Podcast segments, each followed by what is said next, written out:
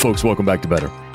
There's a few people in my life that I talk about quote unquote medicine. I just did air quotes, you missed them. And medicine has many meanings in my life. It can be music, uh, it can be exercise, it can definitely be food, it can be learning. Learning is a big form of medicine for me and growth. And the gentleman that I brought here with you today, uh, my man, Hawaii Mike Salman, is medicine for me on all levels. What does success look like for me now? I think uh, living life with an open heart is, is success to me. Receiving and accepting everything that comes along with that. Releasing judgment, not just of self, but of others. And what I'm learning is my energy feeds other people's energy, right? So if my energy isn't in a good place, then that's what other people are gonna get. When my energy is there, then it's like everything flows, everything works. Yeah cooked my birthday a couple years ago, hosted me for my birthday with a bunch of friends.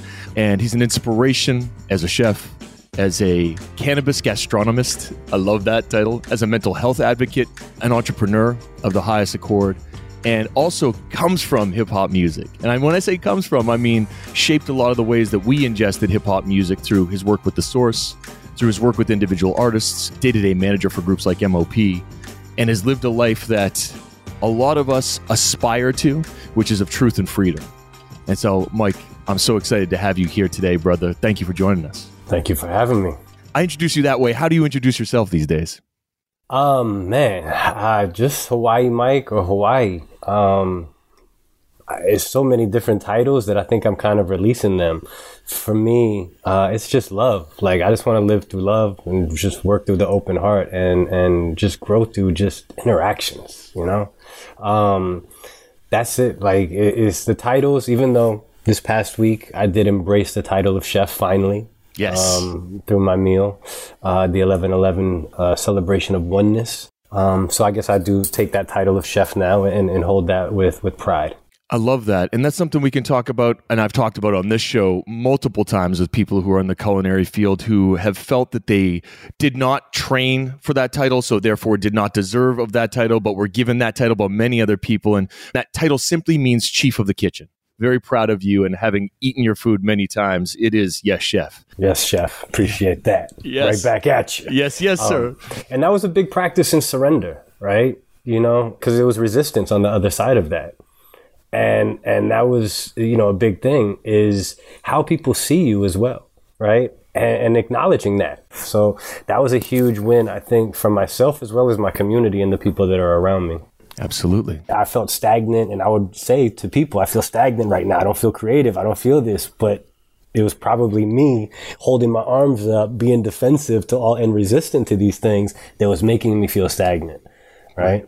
Definitely you know, I want to just share a quote of yours, which is using the universal language of food. That's it. Like, I'm not going to go the whole sentence. The universal language of food. Can you unpack that for us in the rest of this piece? 100%. I mean, I got to the universal language of food through unity. I feel like there's so much divisiveness, not just in our country and the world. I mean, we're in two different countries right now, right? And I think we're taught prejudices from such a young age that are expounded upon as, as we get older.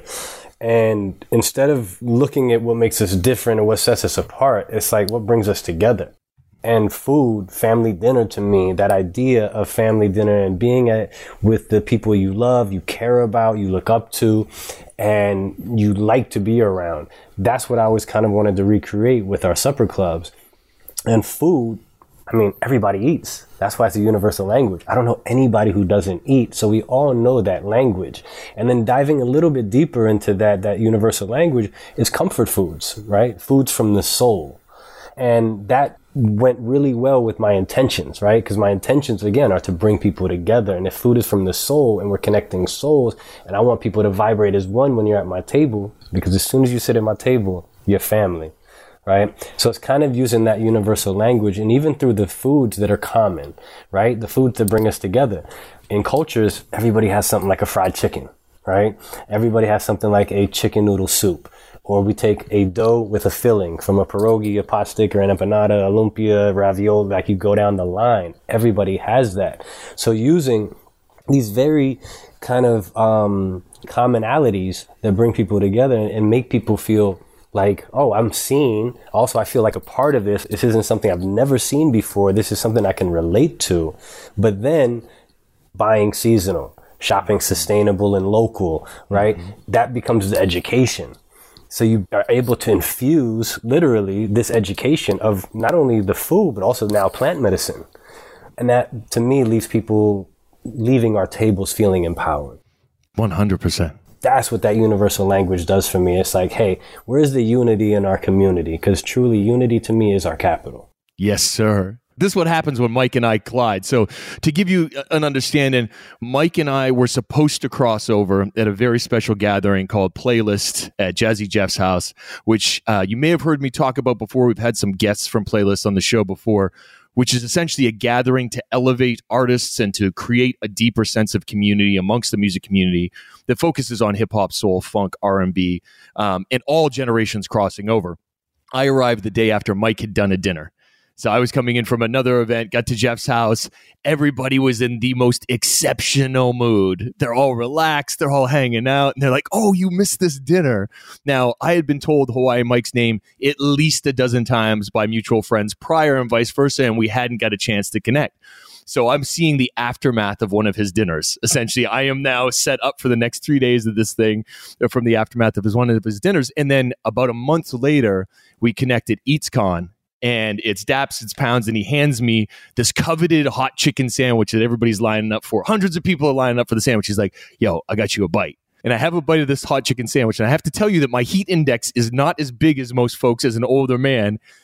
And I had to host a panel a couple hours later on the oh, same stage as Mike was hosting. And I went to go do my hosting duties, and I, my eyes were sweating.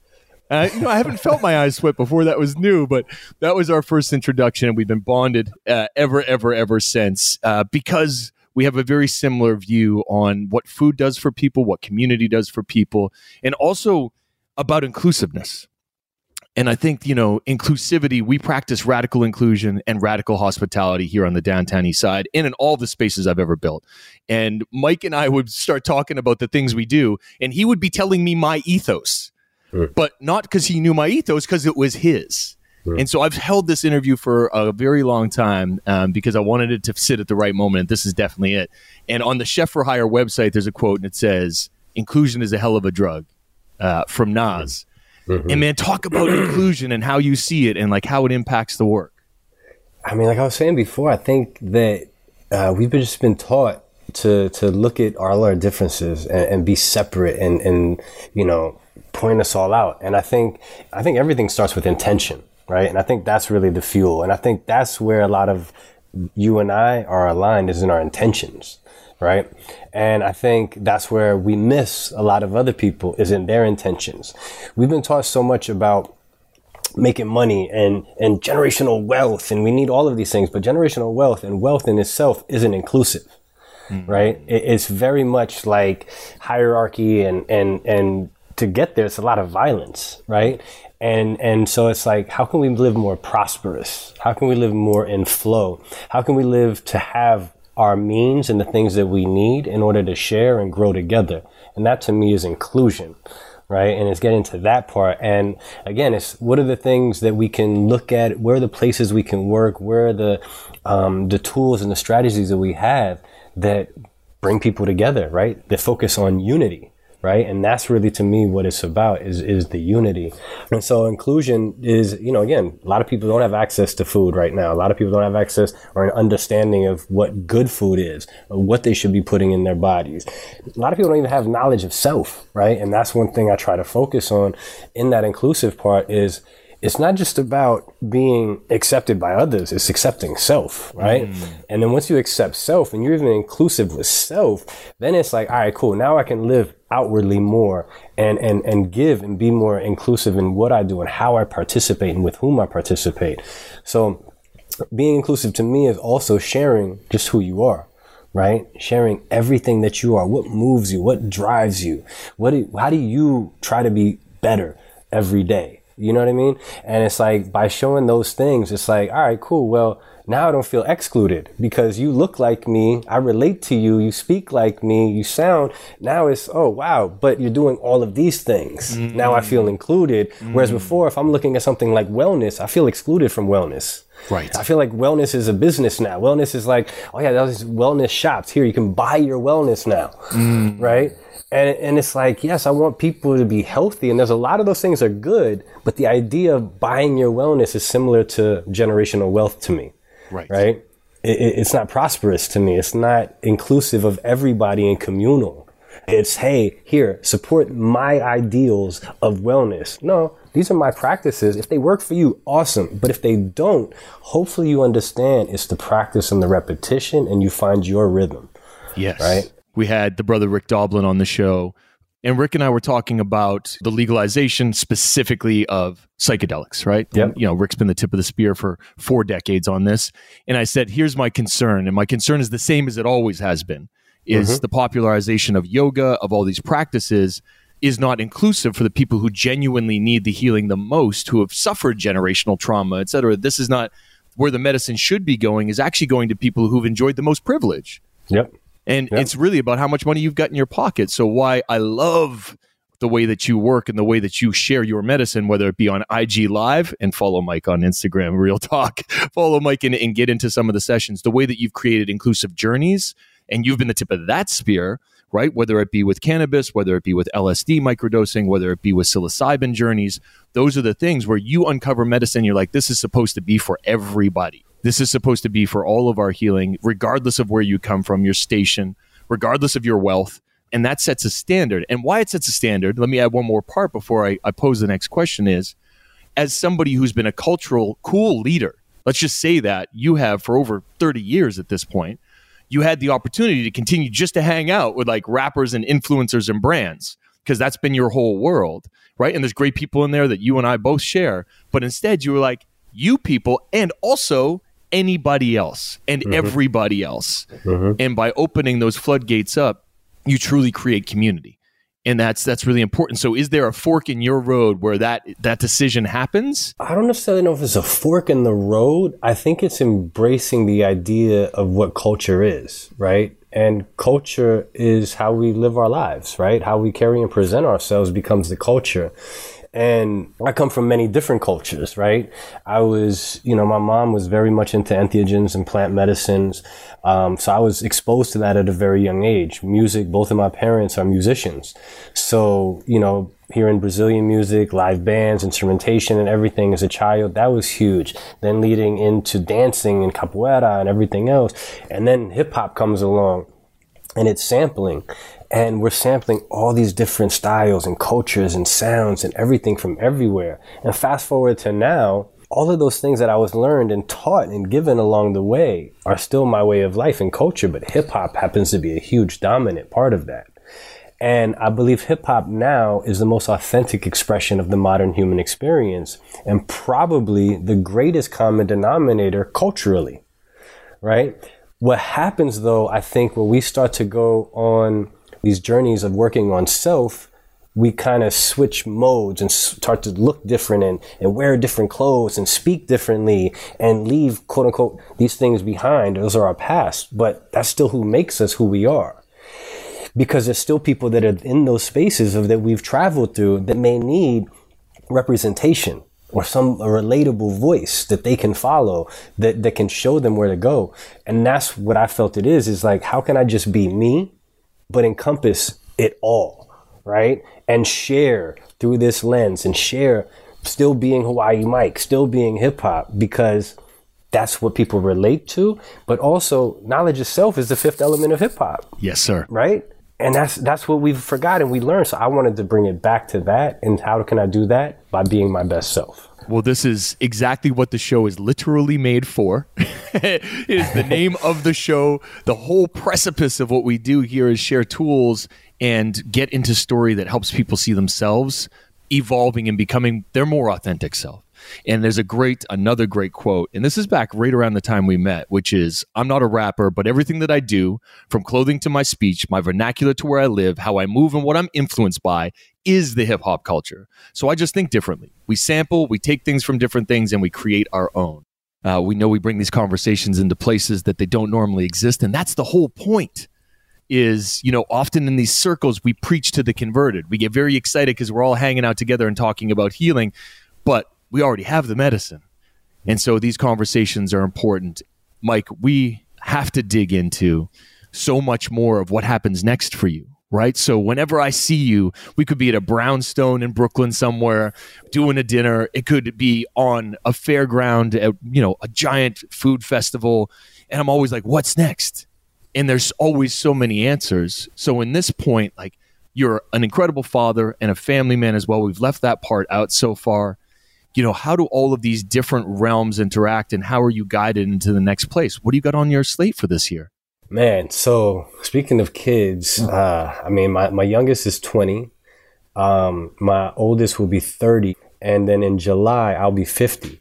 So with me and my kids, we'll equal 100. Wow. Right? So as I lead up to my 50th, it's, it's really the process of just surrender. That's my goal, right? We're on iHeart for a reason, right? It's opening our hearts. It's being open. Um, I'm on speaking to you on better because I'm trying to be better at that, right? Better. What was the quote I just got? The, the longest road is from your head to your heart, right? And I'm on that path right now. Is, is getting out of the logic and the judgment and getting to the vision of the heart and the feel right? And then allowing my intuition and my gut to kind of take me there. So all that to say, I think food for sure is going to play a huge part in what I do because it's the gathering. It's that language, right? Is that killing us? no, your cat's amazing. um, so it's really, again, just that and seeing what the universe, like I've learned that food is my alchemy right? That that ability to bring people together through this universal language, and then plant medicines, right? So cannabis, I've been in New York building and waiting for this time. We're finally legal. We're waiting on regulations and we're making all of that happen. So I'm going to try to play that game and participate and be one of the first brands. So Chef for Higher will be one of the first brands on shows um, in New York State. So that is a big goal. It's something I've been working on for a bunch of years. Travel, destination events, um, I'm going to do a bunch of them. I just came back from Costa Rica. We did six nights down there, two supper clubs. I think more of that will start to happen. And opening up knowledge of self, the KOS Surf Club, right? I call it the Knowledge of Self Surf Club because thoughts, uh, interactions, our daily lives, everything's like waves, right? And I think if we approach things the way we approach surfing, right? We take our time, we look at the break. While we're looking at the break, we're stretching, we're finding the channels and where to paddle out, when the sets are coming in, how to best position ourselves when we get out there. But with our thoughts, we just get slammed. We're just in the break, you know, constantly, and we're trying to just, you know, breathe. And it's, I think if we approach it in those kinds of ways, we can ride these waves of life in a much better way. So, again, it's opening up and just what does this universe have to offer? I, have been on this gene keys thing also, and we've heard of the gene keys before, but it's right. So I Ching, human design, and now the gene keys. And it has just been magical for me seeing this whole matrix map of my life, all the potentials that we have and what we can, you know, really be from our lowest, right, to our highest. And, and that's been the heart openers for me. And that's been, what's really been helping me to just open. So I'm excited for what 2023 and beyond brings. I love that, and I think I will interrupt at this point. You might want to pull the cat because it's it's it's okay, I think, for a part, but it's going wild. It's so excited. It's so fucking excited that we're here. Yeah, yo, she's like she's really on it. Like I think yeah. she wants to be a part of the interview. She does. She's like, I, I can feel this energy. I'm here for right. This. I'm with this. I want to live free. Right. So it's interesting that you say the distance between the head and the heart. And I've heard so many different speakers talk about this, right? Because it's a lifelong journey to try and connect the two because the reptilian brain tries to keep us and the ego tries to keep us in a very specific place. And, you know, I, I hear so many folks who start on the journey being like, i am killing my ego. And I'm like, please don't. It keeps you out of traffic. Like it's, it's really important for it to be around and it's incredibly, incredibly helpful for all of us. But to connect the two of them is, is physically 18 inches Right. So right. if you, you, if you were to put your your hands in an L sign and you put them back to back, it's about that distance, mm-hmm. but a mm-hmm. lifelong journey that most people never get to complete. in putting those two things together because all of the ways to do so are counterintuitive into the way that society has been built. Right? So if we're going to continue to follow the capitalist structures, we cannot connect those two things because then we become dangerous to them. And I say that very much in a fist in the air, burn it down way because we have detached so hard. And so, why you and I and many other folks are so drawn to community and true community, right? Into rural spaces. You were just in Costa Rica. I've spent so much time in other areas where folks are making food for each other for 75% of their existence, whether it's growing it, farming it, bringing it through and doing that. And they live the most incredible and happy lives because they've connected those two things from birth and never disconnected them. Mm. And as we've disconnected them, finding and trying to fight our way back while still having to be part of that larger system is so, so, so hard. Mm-hmm. So, your practices are one of the reasons I wanted to bring you on the show today, which is I know mindfulness and meditation, you know, the mm-hmm. way that you nourish yourself, the community that you keep, all of those things are such big tools. I'd love you to talk a little bit about your daily practice of connecting those two things. Yeah, man, my daily practices are, are kind of ever evolving, right? Um, cause I think it's, uh, once you get into like this flow, I feel like there's something else. Like there's always a kind of a next level. There's always something else that comes to me. So it started with breathing, right? Something we don't think about. It's autonomous. It just happens. Most of us never even think about taking our next breath, right? But breathing, when we're born, it's the first thing we do. We breathe in, right? That first oxygen after we come out of the mother's womb, right? We exclaim our existence. We're here. Maybe a cry, maybe a smile, maybe just, you know. And then the last thing we do before we pass is we breathe out, right? In between that is life. So do you want to be present in life? Do you want to feel your breath? Do you want to, you know, be intentional with your breath? Or is it just you know automatic and you're just kind of disconnected? And so breath was the first thing and breath work and you know just simple diaphragmatic breathing you know deep breaths in but intentional in through your nose out through your mouth finding rhythm finding the rhythm of your breath and allowing your breath to just go. And then that takes you to meditation. And meditation you know, going through different forms of it, but I landed on TM, Transcendental Meditation, as my daily practice. But living in a city, so many people tell me they can't meditate. There's too many distractions. There's so much noise. I can't do it. All I hear is my thoughts. Well, that's the whole thing. You're noticing your thoughts. That's the beginning of meditation. and now it's all right. You notice them. Now bring yourself back to center. But I think it's that disconnection that keeps people so afraid, right? I can't do this. I'm doing it wrong. All the judgments, right, that we have. And I think when you say ego death, that's what people want to get rid of.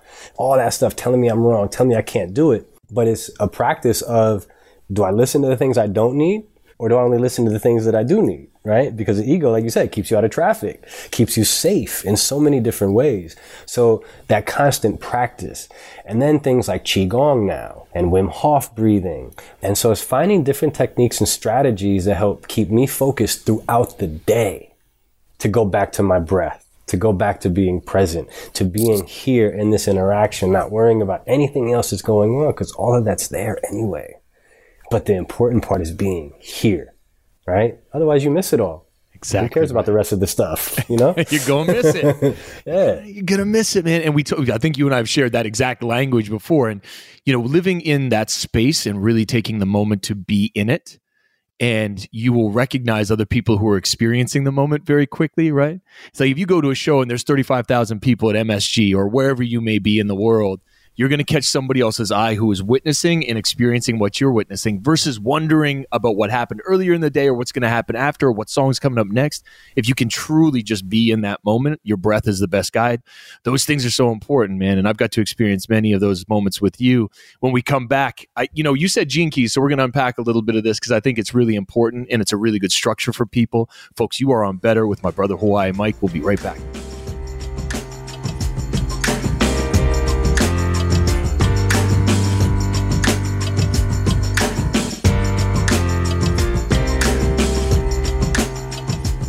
We are with my brother Hawaii Mike, and he said the gene keys. And in all of these conversations, I think, you know, something pops up, you feel it in your body. We're talking about being intentional and being present. And I think this is something for us to unpack, just to use as a structure for the, the rest of this, which is the Gene Keys approach is that the path of gentle transformation is the way that it's shared. And the path of gentle transformation, if you've done any of reading, whether it be the Quran, whether it be Buddhist teachings, whether it be Tao, there is so much about patience. There is so much about contemplation. There is so much about inquiry. There is so much about gentleness. And those are the four circles of the Venn diagram of the Gene Key approach. It invites us to develop humility, embodying those four qualities that lie at the heart of this, and considering those values as you navigate it, right? You know, contemplation and taking full responsibility for your inner state, using everyday challenges for growth and transformation. How might I look at this differently? And I think this one I want to dig into with you because thinking about your management of Mobb Deep, thinking about dealing with the life that you dealt with as a source, like coming out to spend time at a rap conference and your whole life transforming, you obviously had to look at those challenges and accept what was in front of you as a gift versus fear. Right. And so I'd love you to share like any of those key moments in contemplation that were obviously critical and key for you that, that changed the trajectory of Hawaii Mike's life. Man, um, as I as I've reflected on this, right, through Gene Keys and a few other things, um, it's it's like school, right? All of these things, all of these different, like I felt like I've led, led like five, six different lifetimes because I've jumped around and been in different places and doing different things and different vocations that weren't necessarily my idea, right? I, I, I never had the desire to be the lifestyle editor at the source right? That was that was that wasn't a goal that I had up on up on my wall. It was that I knew how to dress, I knew how to shop, and they were like, "Yo, you should, you know, share this with, you know, our world, right?" And then it was, you know, management and dealing with talent, right? Barely know how to manage myself. I was, you know, when I was road manager Mobb Deep, I was 145 pounds. I was 21 years old. I was the biggest dude in the crew. Wow. right? And and so think about how many different situations we're in, but I was there for a reason, right? To learn, to grow, to be able to reflect, to be able to see these truths in just who we are, but I think also to see these truths in the culture of hip hop. Because I think we have so much of what it means to just our human, our, our just basic forms of human expression uh, and creativity, right?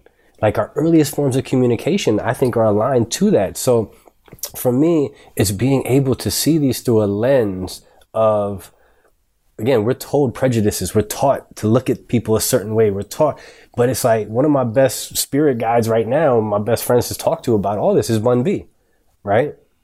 And and you know he and I have been speaking on on life and, and mental health and all kinds of things for 20 plus years right? It hasn't been public but it's it's some it's those things where I feel like how do we now start to again, be ourselves and pull all these things out?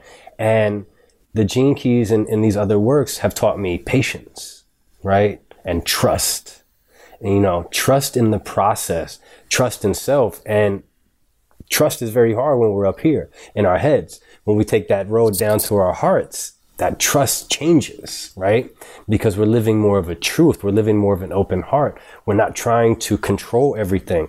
And I think I was doing, well, I wasn't. The universe was pushing me in that direction, right? Because I didn't, I just allowed these things to happen. I became a business owner in 1997 and haven't worked for anybody else directly on a salary since, right? And I've been allowed to do all of these different things, you know, that, that make me still this relatable person in this culture, but also with a, I think, a different kind of perspective and way to approach it.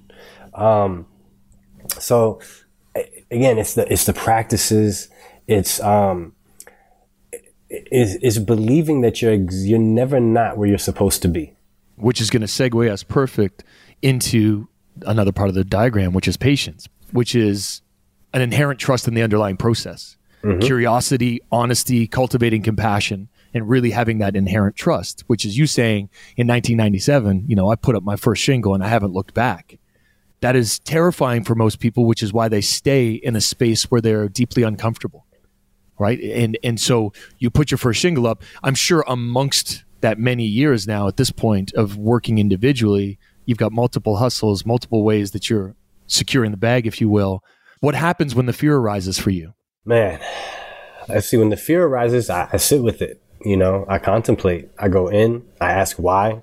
You know, what what are the things that I'm afraid of? And a lot of the times, those fears are rooted in comparison, right? It, it's looking outside of ourselves for the answers, and the answers aren't outside of us. The answers are always inside right? It's always in our heart. It's always there in our gut. It's always inside.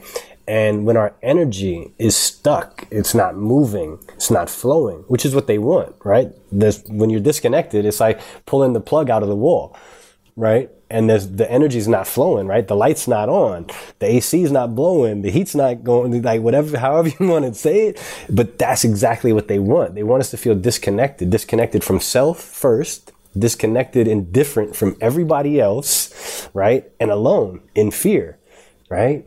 and, and, and so it's it's really like going inside, and as scary as that is sometimes, right? Because there's a lot to unpack. You know, we have uh, um, generational traumas that we can't even touch and see or say I experienced this, but they're there.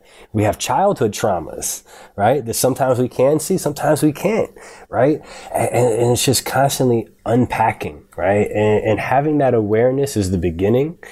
Having the patience after that is, is a huge key because it's not an easy process, right? You know, especially when comparison and fear are right there, jumping back in, you know, the frontal lobe. So it's how do we again stay in that heart and just sit there and go through. Sometimes you're gonna cry, and sometimes you're gonna feel pain. Sometimes you're gonna be scared. Sometimes you're gonna have shame but it's working through those things, acknowledging them, giving them the energy that they need to allow them to pass through so you don't hold on to them. And, and, and that is like such a big thing is we try to hold on, right? Yo, if somebody ever got over on you, don't ever forget, cause don't let that happen to you again but that means I'm carrying that damn bag with me the whole time. That shit, that gets heavy. I'm like, I can't keep carrying this bag. Like, you take the bag. I don't want it anymore, right? Let it go. You know, um, if these negative feelings come up, we tend to just push them down. And it's like, no, let them come up. Let them bubble. Let, let it, cause if not, you're going to keep eating them and you're going to keep feeling them and you're going to keep revisiting it, right? And so again, it's going inside and let allowing yourself to break them down and then just release. And that's one of the biggest things is the release part. We don't talk about that enough. It's just letting go, the surrender, being vulnerable, being authentic, and just being open. One quick reflection on that part is in forgiveness, in forgiveness of somebody who you have been quote unquote wronged mm, by, mm. releasing that forgiveness is not for them, it's for you. Mm-hmm. That's you putting down the bag, right? And they no longer have any control over that part of you. When you say that, like I, I truly, you have to speak the words. I wish peace on that person that I wish for myself, because you don't know what they have gone through, what has led them to that place, or what that might look like. Nor do you need to, right? So truly, forgiveness is releasing for yourself. It's a huge part of it. Now we only got through two of the four. And so, I, you know, I really want to dig into since we've got you in flow state at this point for yes, sure. Yes, I want to talk about inquiry and I want to talk about gentleness because you already talked about inquiry, which is again asking the profound introspective questions. So when those feelings come up, why are they coming up? Asking why and just letting it come through you, inviting the wisdom to come from within, right? Cultivating that state of presence and calm in all situations so that you may receive and release. And so, can you pinpoint for yourself in those younger years? You're 21 years old. You are in some hot situations with Mobb Deep, right? You're in some hot situations. We were talking about cash, knives, all kinds of things are happening. Do you have any moments there where you're like, this is why I was put here? Honestly, if I look back, it's more, again, never not being where you're supposed to be, right? I questioned it, you know, how am I doing this? How did I end up this guy. I'm a fan listening to their music, right? For one, and then all of a sudden I'm their road manager on the road and it's just madness, right? Because I'm kind of an outsider, but they welcome me as family as well. So there was a lot of surrender with that. But I think what I did a lot of as I look back was project some of my fears into certain situations and had to learn how to know that I'm supposed to be there. So I wouldn't say I necessarily had the presence, the mindfulness then, though there were seeds already planted that I believe were sowing, right? Coming up with my mom, coming up, like I was introduced to transcendental meditation because my uncle studied under the Maharishi directly in the 70s. And my aunt and my mom met him on a boat coming back from Hawaii you know, because this is all hippie days in the 70s that they all somehow got on some freight boat, right? Yes. Some freight ship, right? and, and he tried to kick it to my mom, but ended up with my aunt, you know? Wow. But he was this guy that was very like angry and, and, and how I saw him as a father and I didn't receive fully the transmission, right? But the seed was there just like the seeds with plant medicine, my mom, you know, on entheogens, you know, when I was in the womb basically and coming out and all those seeds were there. And I think again, part of the patience and the awareness is knowing that it's not about time, it's timing, right? It's, it's being ready and preparing that practice, that repetition. When it comes to you and this says, this is, you're ready? Go time, right? And I think that's all what I've still been preparing for and I'm still working through if we're talking about gene keys and human design, it says not until I'm now 50, 51 that I really start stepping into my truth, my gifts. Definitely. And I think we're surrounded also, you and I, our whole life and career, people have used age as a measuring stick of their success. Mm-hmm. At 21 years old, I was the prodigy, no pun intended. Yep, you know, yep. the second that you say, I wish I was or I wish I had, mm-hmm. you, you stifle your gifts. Mm-hmm right? At any point, you're about to be 50. I'm 47 years old this year, man. We say all the time to each other, we're just getting started. I'm just warming up. Oh, yeah. Everything that I've done so far is just a precursor or prelude to what I hope to achieve. And we have very similar intentions there, which is why we vibrate, which is medicine for all, food for all, poverty being eradicated, a true unification. And we don't say this stuff sitting around a bong. We say this stuff like this is the way life needs to be for everyone. Mm-hmm. And so we're going to exhaust every moment of that and keep ourselves open to what may be that medicine.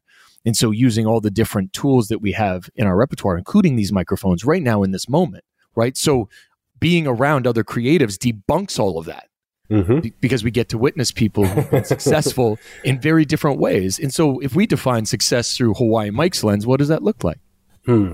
What does success look like for me now? I think uh, living life with an open heart is, is success to me, right? And and I think receiving and accepting everything that comes along with that, um, releasing judgment, not just of self but of others, right? Um, I mean, I work on constantly releasing judgment of self, and and what I'm learning is my energy feeds other people's energy, right? So if my energy isn't in a good place, then that's what other people are going to get. When my energy is there, then it's like everything flows. Everything works. Even when it doesn't, because again, we look at perfection and there's no such thing as perfection. Did it get done? Did it happen? Is everybody good? And then we can look back on it and say, hey, how can we do better? But it's not about the perfection. It's about being in the moment, being as present as you can and just going with that flow, right? For 1111, we did uh, two seatings of 22 people, so 44 guests. We did 11 courses, so 484 plates. We did three mocktails, so 132 mocktails plus water, right? And we did this with eight people. And did everything go right? Hell no. First dinner, we were an hour late. You know what I mean? Like, right. But if I was to react to that instead of responding to it through love, people would have ate that. Definitely. And that would have been their meal. That would have been their experience. But if they walked away with love, feeling the intentions, having joy for me celebrating, embracing the title of chef, having joy for celebrating our oneness, having joy for being able to vibrate together with strangers, and everybody's great, right? So success is that, is continuing to grow and to inspire unity in our community and to build from there to help people understand that yes, wellness is incredible, but you don't have that without knowledge of self. Wellness again is a lot of times just a program right? Here's an offering you can purchase from me. Here's some clothes you can wear. Here's this diet you can do. Here's this meditation. But that doesn't necessarily work for you to be your best self and to understand that happiness is not through money, through anything external, but it's total satisfaction amongst oneself, amongst yourself. When you get to witness people in that space of discovery, when it truly hits for them, we get to see this in culinary all the time, mm-hmm. right? So people will come to me in their 40s, sometimes in their 50s, and say, you know, I did coding for X amount of time and I love food. So can I stage here? Would, would it be okay if I just came and like made some food? Mm. Could I volunteer and feed the community? Mm-hmm. Now, 20 years ago, if that had happened, I'd be like, are you okay? Mm. You know, like because mm. there wasn't the openness of people just saying, I've discovered myself. Mm-hmm. And I believe the two years of us being internal and having to go inside right? That we just experienced, all of us. We saw so many people say, I'm never going back to X. Mm-hmm. I'm just going to do Y. Yep. Money does not dictate and run my life. I have enough and I never know how long this journey is going to be. So therefore, I'm doing what I love and I'm passionate about. And I, I just love to see people explore in that way because we've experienced, been surrounded by creatives our whole life. That's it. And being a believer in, I will figure it out. I will discover it. I trust my intuition. I trust myself inherently, and I'm going to be able to figure this out and do it. And then the other thing I want to pull out of what you just said was when you're doing food and you're doing multi-layered dinners, like making sure that they're all settled and right. I have done, I don't know, three, four, five hundred in my life. None of them have ever gone to the original plan. Not one time ever have I executed an event where I was like, this is how I wrote it down and this is how it happened. and what I always say to people is nobody knows but you. Mm-hmm. And as long as you continue to pour out the love and the energy and you on the fly make some things happen, always have plans B, C, and D, this is an analogy for life. Yep. And I think about our team right now, like we're prepping for about 1,500 folks every single day here on the downtown east side. Those meals go into a biodegradable, compostable container, individually packed by with love, and then are garnished. Right? It could be with some fried onions. It could be with some beautiful mixed herbs with an olive oil with some really nice seasoning. That goes on top of a meal that's going to go in somebody's hands. And I think every day about the team like pinching those on. Mm like they're standing at a Michelin star line with the love and the prayer and the intention that goes into that. Like, I hope you have an amazing day. And I can just watch them repeating that love. And when that meal is received and ingested, the person who is very much struggling, who's receiving that, I know that energy transfers. So you bringing that into this conversation just lit me right up. I'm like, yes, man, that part yeah. people forget it. Mm-hmm. When you see an angry chef on the line, oh man, and that plate comes out and it hits your table, you've witnessed it, you felt it. I just told somebody I was at uh, a conference I was speaking, and um, you know, I told somebody if you if you ever go to your favorite restaurant, you, you go to over and over and over and over again, right? And at one time you eat the same thing, you're like, yo, this doesn't taste right. I guarantee you, go in the kitchen, ask the chef how the day is going. He's gonna say something like "fucked up," ah, "this is bad," "ah, it sucks," ah, something, something, something, because the intention wasn't there. You're gonna eat some trash. You're gonna eat that energy. Let's be the best participants we can be, right, in this life let's let's go with the flow because the flow is moving. I have not known a moment in time in our histories where we have reversed the axis of how this planet spins.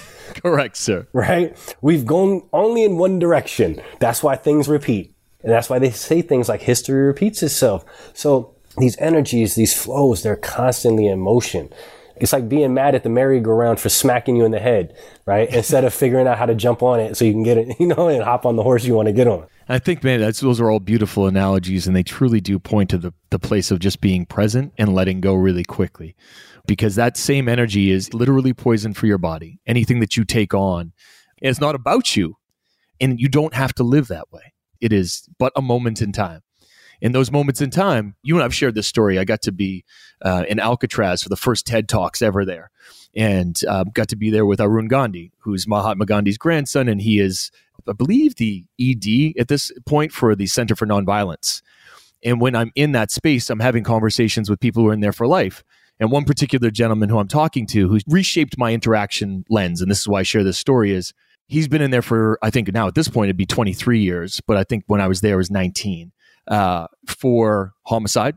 And he was in a bar fight outside of a bar and was in the defensive position, hit a dude. The dude went down, cracked his head on the concrete, and went to jail for life he's never getting out of prison because of maybe a half second decision that is just bred into all of us. And because of the way the cards fell and because of the color of his skin and because of the location he was in, he's now in a maximum security prison for the rest of his life. And saying this is the example of, but for the grace of your own decisions, that's you. Really to take a moment to say, do I have to defend my quote unquote masculinity or honor or whatever gender you may identify as? Those moments of violence, whether it's with your vehicle or anything else, they do well for no one. You know, we we ultimately lose as a community, as friends, as society, as dads, as moms, as others. You know, it's we we can't continue this cycle of violence, and we see it perpetuated in the art forms and the cultures that we love so much at a pace that we can't even mourn quick enough before there's another funeral. So another one of my intentions, a deep one of bringing you here today, is because of the way that you lead your life, the way that you inspire others, the way that you hold community for others. Uh, we need this medicine so badly right now as fevers continue to rise, uh, particularly in the Western world. Uh, we got to look after each other, man. And as we close out this episode, I would love to hear what arose for you as final thoughts, man. Oh man, I think um, the intentions, man. I think moving intentionally in life is just so important. And knowing that they're your intentions, not somebody else's intentions. And that's why, again, like things like wellness always kind of throw me because I feel like we're putting this one fixed program on people or hey do this and you'll be good and and we have to understand it's a constant practice and understanding that a lot of these things are just society's kind of systems right and the way the systems are made to to hold us back from being connected from being one i mean that's something i really want to do with hip hop is figure out how do we identify who's truly of the culture right because in 50 years, we've gone from something that was predominantly black and brown to I can't tell. Especially it's sampling, right? We've sampled each other. Not only just the music, not only the style, not only the cultures from around the world, we've sampled physically each other. So, what does hip hop look like? Who represents hip hop? Now that we're going into 50 years of this and we're the most dominant, influential culture, music, style, business, everything how do we begin to build community around that? How do we become tribal around that again? And I think that really starts with knowledge of self and knowing who we are. That's why I love the title of the show also. It's really, it's just better because that's a great question to ask. How can I be better? How can I be better in my daily life, in my interactions? How can I be better with my people? How can I be better with my family? And, and it's not better for anybody else, but for you. And if we start to do these things that are good for us, trust me, it starts to bleed out to everything else you do. One thing I want to leave with is tell people you love them. Just say, I love you. Just like everybody eats, everybody loves. And, and, if we allow ourselves to love and be open and vulnerable and just surrender to it, I think we grow in different ways, you know? That's the one right there, man. That's the one. It's tattooed all over my body. You know. Yeah, yeah no. It is the medicine. I'm not even going to go any further than that. I'm going to finish with another quote of yours that I think, you know, will summarize exactly what we've just discussed in a way of a tool for someone else. Belief in self, love of self, love of others, build of community. And the quote is I'm the guy that didn't go to culinary school, but again, we're in a DIY culture. Do it your way. Do it however it works. And yo, if you build something and they come, who can say you're doing something wrong? Like there is no wrong if it's right. Tell them. Right? Be the light, right? Don't shine the light. Be the light. Be it. You are the source. We're all about the unity in our community because trust, unity is that capital. Folks, you have been hanging out with me and my brother Hawaii Mike Salman. Lots of finger snapping, lots of clapping on the other side of the microphone. I love you, my dude. I'm very excited to see you in person soon. Thank you for being with us today. Man, I love you right back. Thank you for having me. Humbled and grateful. Appreciate you. All the links in the bio underneath. Check out my man Hawaii Mike. If you are in New York City or in the region, make sure to check out an event or wherever he may be in the world. It is an experience you will not soon forget. You've been on Better. I am your host, Mark Brand. Peace be with you.